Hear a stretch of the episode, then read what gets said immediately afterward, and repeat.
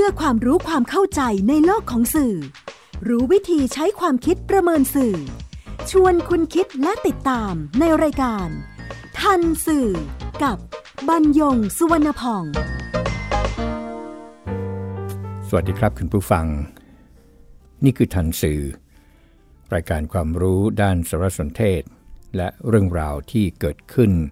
ในโลกข่าวสารซึ่งส่งผลกระทบต่อบุคคลหรือสังคมอันเนื่องมาจากเนื้อหาและสื่อนำมาเรียนรู้ร่วมกันเพื่อก้าวไปสู่สังคมคุณภาพออกอากาศทางไทย พี บี เอส Digital Radio บรรยงสุวรรณพองดำเนินรายการจิตรินเมฆเหลืองประสานงานท่านสื่อวันนี้นำเรื่องเยาวชนถูกมอมเมาด้วยข่าวดราม่ามาพูดคุยกับคุณผู้ฟังกับข่าวออนไลน์ของสื่อกระแสหลักเมื่อเย็นวันจันทร์ที่ยี่สิบห้าพฤศจิกายนสองพันห้าร้อยหกสิบสองพาดหัวว่านักศึกษาหนุ่มคลั่งฆ่าหั่นศพแม่ยัดตู้เย็นเนื้อข่าวรายงานว่าตำรวจสถานีตำรวจนครบาลท่าข้ามรับแจ้งเหตุพบศพถูกหั่นในตู้เย็นภายในบ้านพักย่านท่าข้ามซอยยี่สิบแปดกรุงเทพ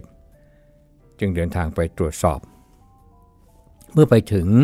พบศพหญิงถูกหั่นเป็นชิ้นแยกส่วนออกจากกันใกล้ๆกันก็พบร่างลูกชายของผู้ตายซึ่งเรียนอยู่ปีสองมหาวิทยาลัยแห่งหนึ่งนอนจมกองเลือดอาการสาหัสก่อนถูกนำตัวส่งโรงพยาบาลการสอบสวนเบื้องต้นระบุว่าเมื่อยี่สิบสี่พฤศจิกายนสองพันห้าร้อยหกสิบสองเวลาประมาณ ยี่สิบนาฬิกาเพื่อนของผู้ตายได้โทรศัพท์มาพูดคุยกับผู้ตายแต่เช้าวันรุ่งขึ้นไม่สามารถติดต่อได้จึงเดินทางมาหาที่บ้านเมื่อพบลูกชายจึงได้ถามหาผู้ตายแต่ลูกชายตอบบ่ายเบี่ยงว่าแม่ไม่อยู่บ้าน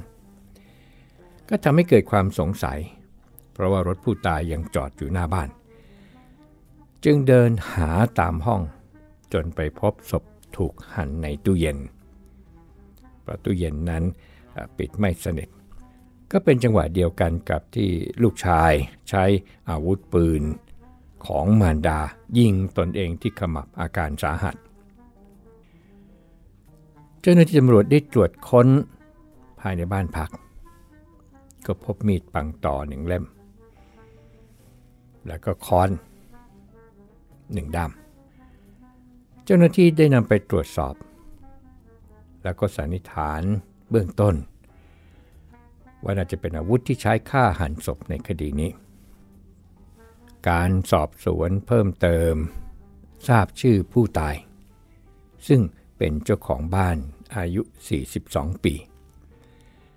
ประกอบธุรกิจเกี่ยวกับการเช่าซื้อรถยนต์ถูกหั่นแยกอวัยวะออกเป็นส่วนศีรษะตั้งแต่ช่วงคอขึ้นไปแขนตั้งแต่ช่วงไหล่ข้างขวาแขนอีกข้างตั้งแต่ช่วงไหล่ข้างซ้ายส่วนเอวลงไปจนถึงขาสองข้างและร่างกายส่วนลำตัวซึ่งมีบาดแผลถูกของมีคมทิ่มแทงทั้งด้านหน้าและด้านหลังหลายแห่งอีกทั้งยังพบก้อนเนื้อบริเวณส่วงอกด้านขวาหายไป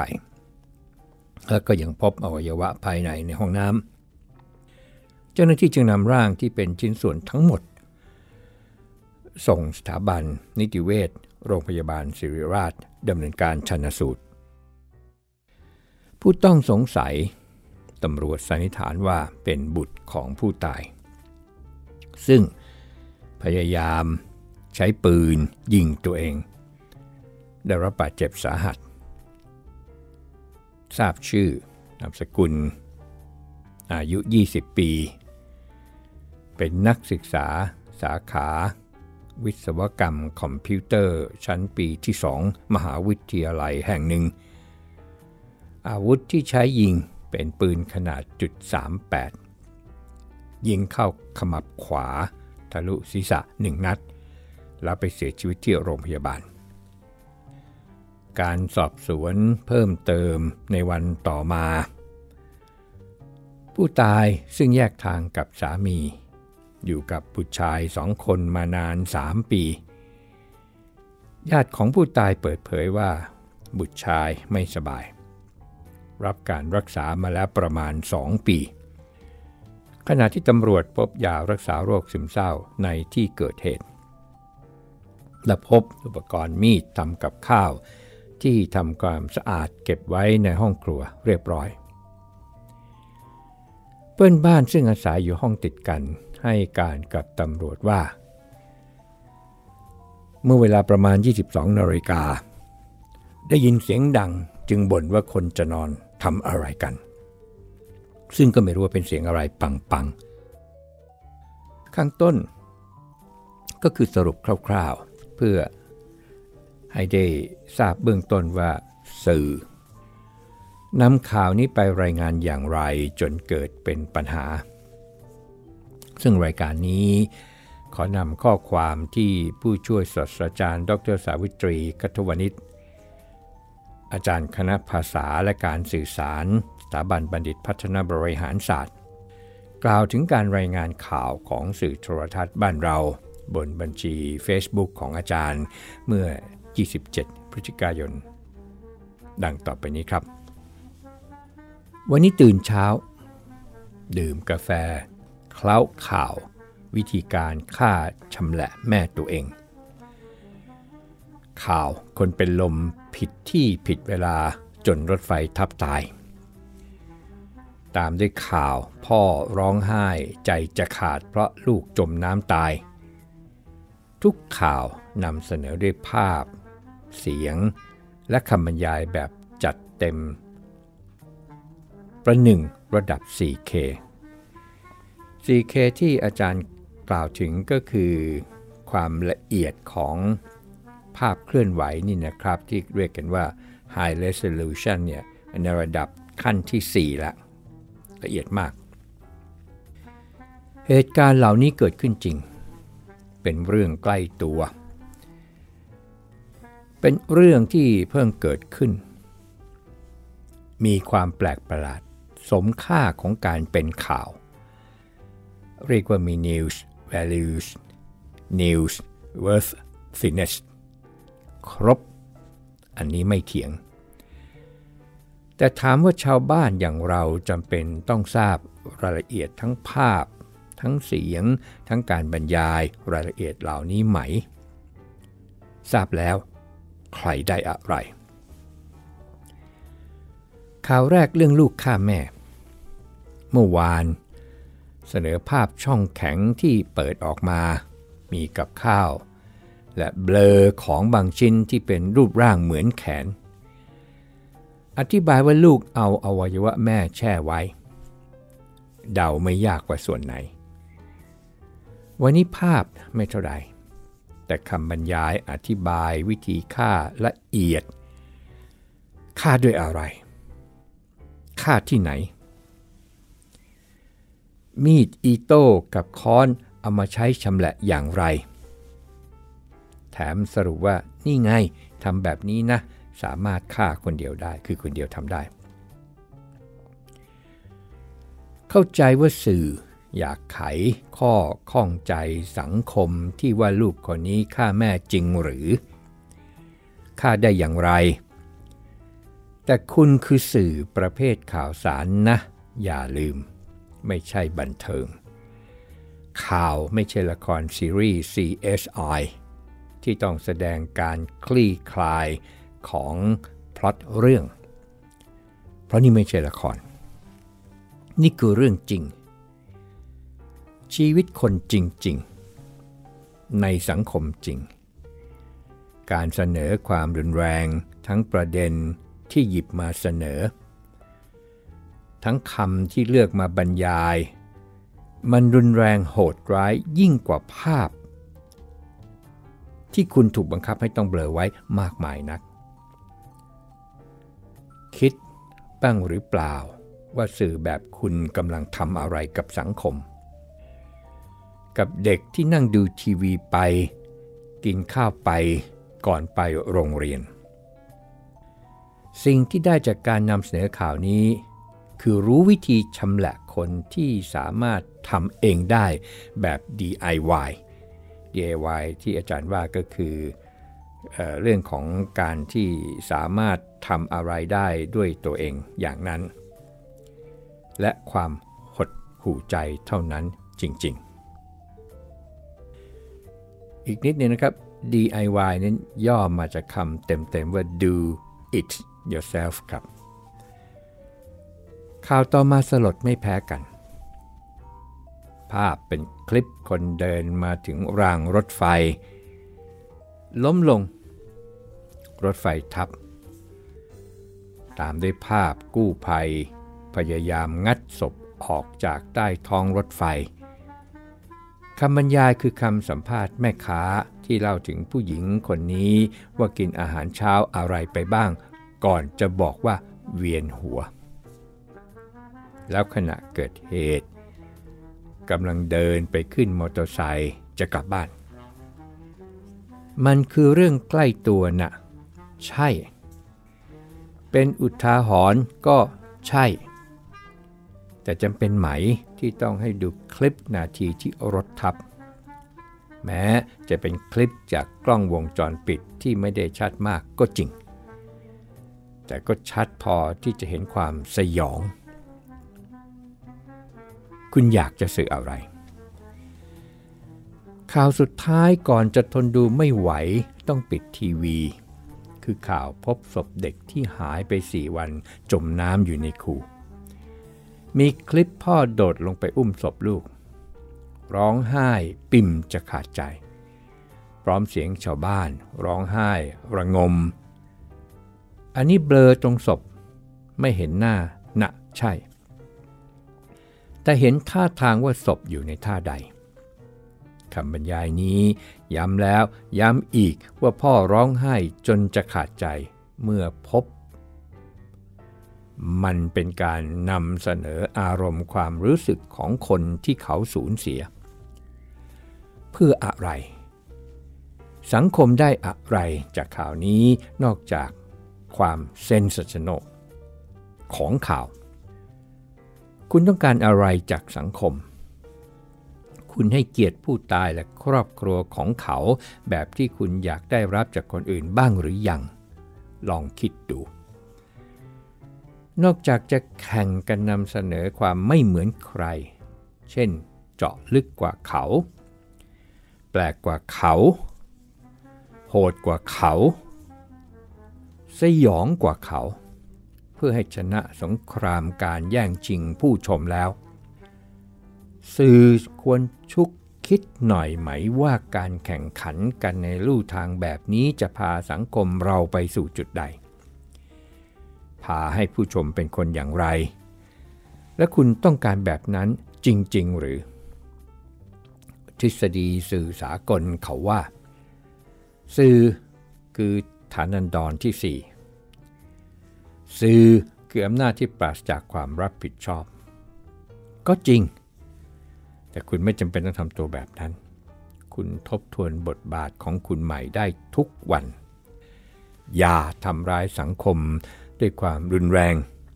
อย่ามอมเมาสังคมด้วยดราม่าแบบนี้อีกเลยนี่เป็นข้อความ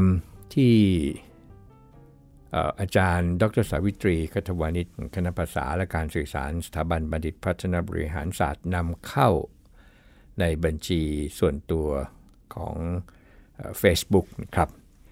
มีนักวิชาการอีกท่านหนึ่งครับแต่ว่าอีกสักครู่คุณกำลังฟังรายการทันสื่อกับบรรยงสุวรรณพอง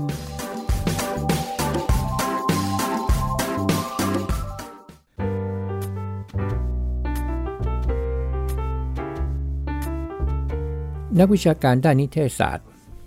อีกท่านหนึ่งที่ได้กล่าวถึงมาตุฆาตและวิธีการอำพรางศพในบัญชี Facebook ของอาจารย์ก็คือผู้ช่วยศาสตราจารย์ดร.สกุลศรีศรีสารคาม หัวหน้าสาขาวิชาวรสารศาสตร์ Convergence คณะนิเทศศาสตร์สถาบันการจัดการปัญญาภิวัตน์ก็จะนำมาเรียนคุณผู้ฟังครับเพื่อจะดูว่าอะไรที่เหมือนอะไรที่ต่างและมีความเห็นอย่างไรกับการรายงานของสื่อในวันนี้บอกว่าแคปมาเพียงบางส่วนที่ดูน่ากลัวน้อยที่สุดที่จะทำได้แคปในที่นี้คือแม่อาจารย์เนี่ยไปจับภาพที่หน้าจอที่เป็นแอนิเมชันที่เป็นกราฟิกภาพเคลื่อนไหวนี่นะครับมา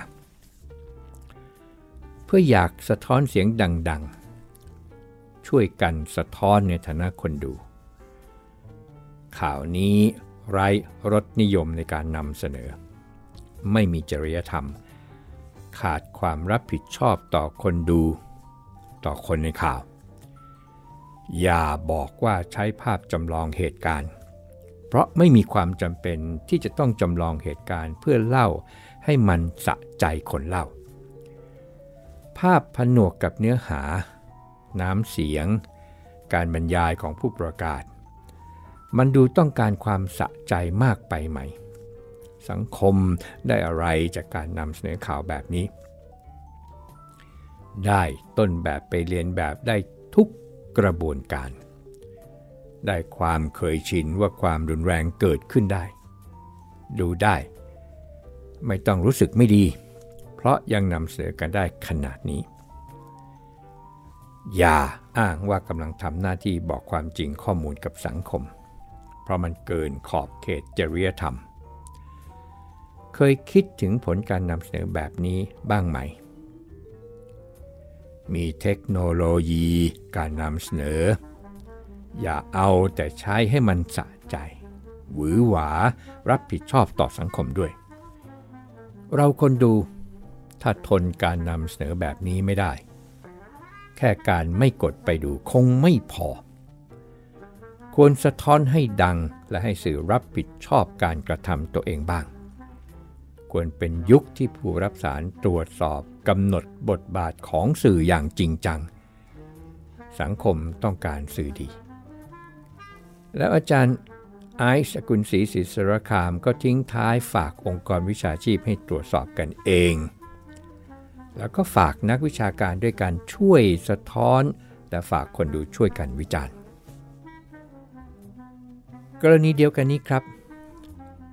กรรมการจริยธรรมวิชาชีพสมาคมนักข่าววิทยุและโทรทัศน์ไทยและกรรมการควบคุมจริยธรรมสมาคมนักข่าวนักหนังสือพิมพ์ประเทศไทยเมื่อยี่สิบเก้าพฤศจิกายนสองพันห้าร้อยหกสิบสองได้นำเข้าข้อความในเพจของสมาคมให้เพื่อนร่วมวิชาชีพใช้วิจารณญาณในการนำเสนอข่าวที่ค่อนข้างอ่อนไหวพร้อมกับตั้งข้อสังเกตถึงการจำลองภาพเคลื่อนไหว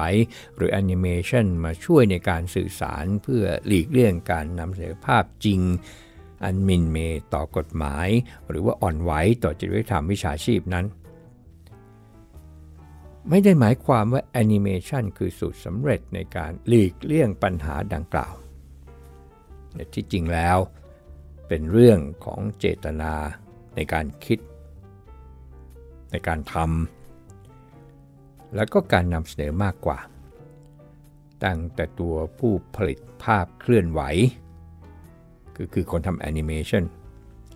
ผู้ประกาศหรือผู้ดำเนินรายการบรรณาธิการหรือหัวหน้าข่าวที่ต้องการจะสื่อสารอย่างไรและอย่างสะท้อนไปถึงวิสัยทัศน์ของผู้บริหารองค์กรสื่อนั้นๆด้วยพร้อมกับระบุว่าเป็นเรื่องท้าทายการเป็นสื่อมืออาชีพที่ต้องอยู่รอด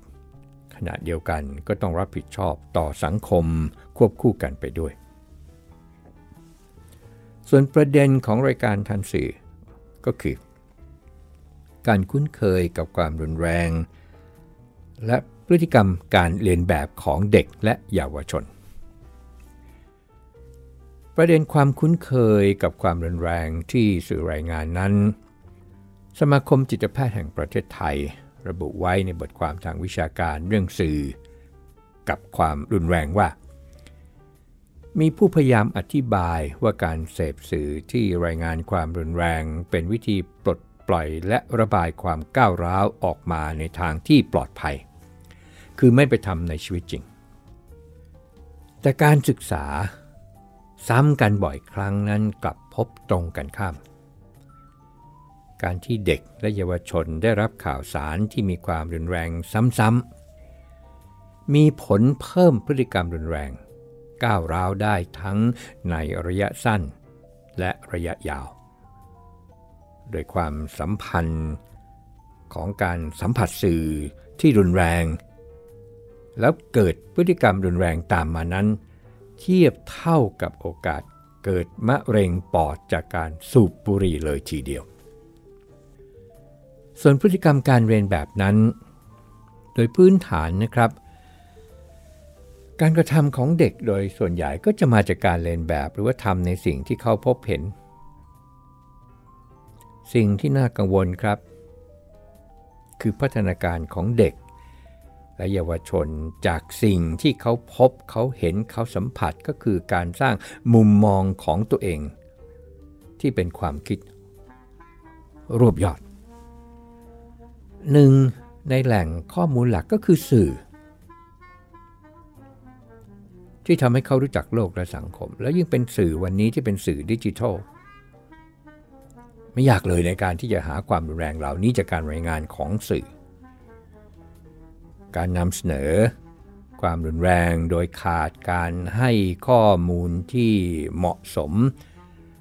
บ่อยๆบ่อยครั้งเข้าเด็กและเยาวชนก็จะเห็นว่ามันเป็นเรื่องปกติธรรมดา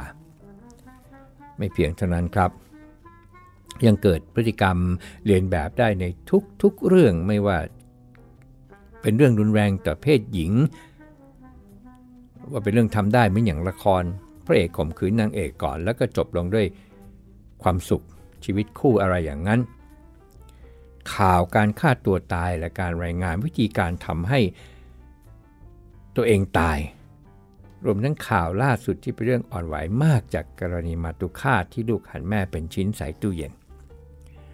แล้วสื่อก็นำมารายงานวิธีการอย่างละเอียดที่ในข้อเท็จจริงแล้วนี่นะครับสื่อไม่จำเป็นแล้วจริงๆสื่อต้องไม่รายงานวิธีการแบบนี้เลยเสียทีซ้ำไปไม่มีข้อไหนนะครับแต่ที่สอนลูกศิษย์ก็จะย้ำเรื่องนี้ว่าตรงไหนที่บอกว่าสื่อต้องรายงานโดยละเอียดโดยที่ไม่ต้องรับผิดชอบอะไรทั้งสิ้นตรงนี้ครับที่เมื่อใดเด็กชินต่อไปเขาก็จะเฉย